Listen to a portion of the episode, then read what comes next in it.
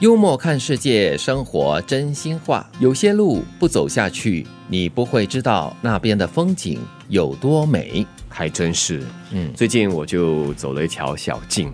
这条小径哦，在地图上看哦，看了很久，嗯。因为有人走也走了，跑也跑了，骑脚车也骑过了，嗯，就是一直我没有机会去，后来终于有机会走了，哦。有朋友带着走，哇、真的是别有洞天呢、活在新加坡这四十多年，第一次走在新加坡的这条路径上，嗯，其实哈，在新加坡有很多角落是我们自己没有去过的。真是、就不用说这些所谓的小径啊，就是大自然当中，嗯就算是在一些呃祖屋社区里面，对其实有很多的角落是我们没有看过的。我偶尔因为朋友住在某个地方的关系啊，所以到那边去的时候，发现哦，原来这个地方是这样子的，对原来有这样的小空间啊，就很是羡慕，你知道吗？我前一阵子就是走去我们的附近的联络所去拿口罩嘛，重复使用的口罩，我就哎，今天我可能可以试试走看这条小路，哎，真的有新发现嘞。是，而且哦像红帽桥啊，它旁边有一个私宅区嘛，嗯嗯这个私宅区很多小路啊。对那天我也是跑步就经过，既然我在里面迷路了。虽然远处我可以看到一些高楼啊，那些高楼是我熟悉的、认得出来的，但是我在里面，身在这个私宅区里面，我还真的是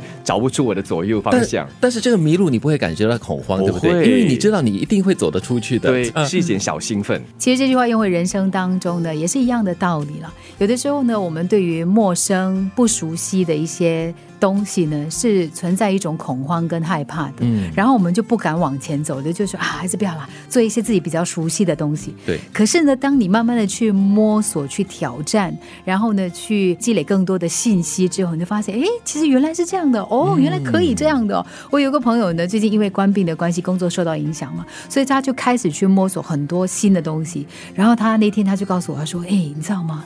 原来哦，网上这么好玩的。哦，有这么多的机会的，那 我就哇，新天地、新世界哈、哦。我觉得我们人类啊，这个最大的强处就是我们有适应能力，而且适应能力很强，才可以这么多年下来嘛，对吗？对，所以不要担心自己不可以，也不要给自己很多的借口，嗯就是去试试看嘛。刚开始难免就会让你心慌慌的，哎呀，不知所措，到底是怎么做？但是试着试着做着做着，总是会错误的嘛，嗯。之后就会就会上手了。对，对。其实风光明媚，是的，生活总是这样，不能够叫人处处都满意。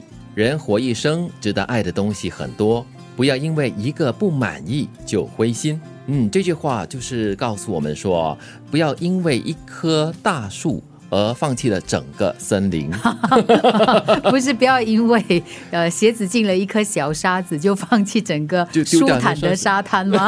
或者是因为里面有一个沙子，所以你就放弃了整双鞋子。有时是为了赌气，我啊觉得不需要了，不需要，因为外面的世界真的是很美好的。对嗯，这也引申到就是一段感情吧。这段感情没有办法让你很满意，但是呢，在生活中人的一生里面，真的有很多值得你付出你的爱的东西。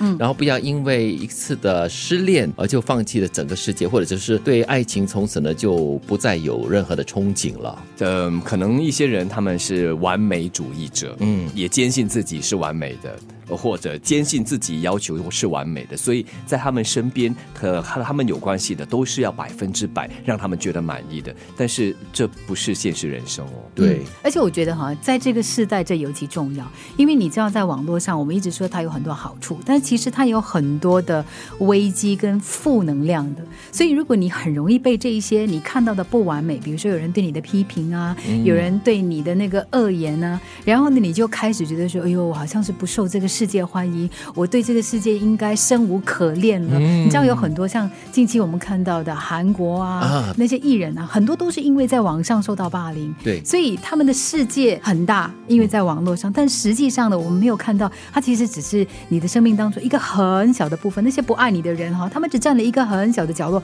还有更爱你的人、啊。，对，让他们去吧。嗯，就让我想到的一些宫廷剧里面的小皇子啊、小公主啊，就一辈子就是在他们的这个娘娘啊，或者是皇帝手中的掌上明珠，所以完全不晓得人世间的苦难。但是，一旦有机会碰到了，他们发现原来这才是人生。有些路不走下去，你不会知道那边的风景有多美。生活总是这样，不能够叫人处处都满意。人活一生，值得爱的东西很多，不要因为一个不满意就灰心。